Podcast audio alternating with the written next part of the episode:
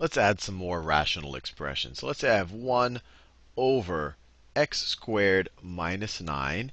And to that I'm going to add, I'm going to add 2 over x squared plus 5x plus 6.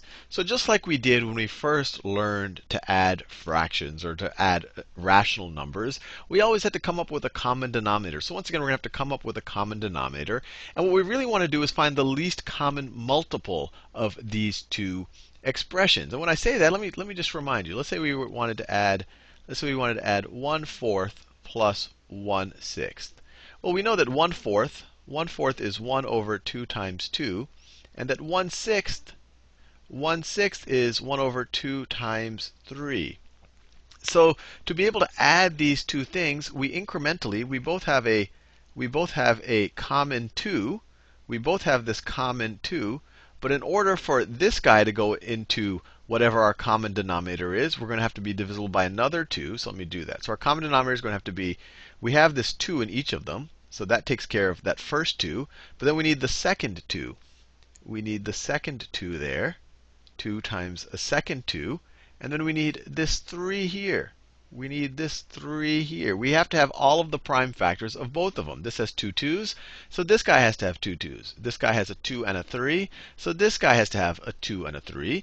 And so our least common multiple here is 2 times 2 times 3, which is 12. And then we can add accordingly. That is our common denominator. That's the least common multiple. You could have just multiplied these two out, but you would have gotten 24, and that's larger than necessary. You could have still worked it out, but you would have had more simplifying left for you to do. The same idea we can do right here. The same idea we can do here. We can factor both of these denominators. So x squared, that is x plus 3 times x minus 3. It's just a difference of squares. And x squared plus 5x plus 6. That is what? That is x plus 2 times x plus 3. Right? 2 times 3 is 6. 2 plus 3 is 5. So our common denominator is going to be what? What's going to be our common denominator? Let me clear up this real estate over here. What's our common denominator going to be? Our common denominator so this is going to be equal to, our common denominator is going to be, our common denominator is going to have to have an x plus 3. It's going to have to have an x plus 3 in it. So it's going to have to have an x plus 3 in it. And that takes care of this x plus 3 as well. It's going to have an x minus 3 in it. It's going to have to have an x minus 3 in it. So that's an x minus 3. And it's going to have that x plus 2 in it x plus 2 in it. Another way you could have thought about it is like, look, it's going to have to have all of the factors of this guy, which are x plus 3 times x minus 3, x plus 3 times x minus 3. And it also has to, and then once you write those down, you say, well, it also has to have all of the factors for this guy. Well, we already have an x plus 3 there, so we just have to only add on the x plus 2, and that saves us from multiplying both of these expressions together. This is the least common denominator. Now, if this is the least common denominator, what do we have to change the 1 by? Well, let me, let me actually rewrite this a little bit. Well, I'll write it like this. So in order to go, what do you have to do to go from, if I start with 1 over x squared, let me write it this way, 1 over x plus 3 times x minus 3, right? This and this is the exact same thing. If I want an x plus 2 in the denominator, what do I have to do? I have to multiply the numerator and the denominator by x plus 2.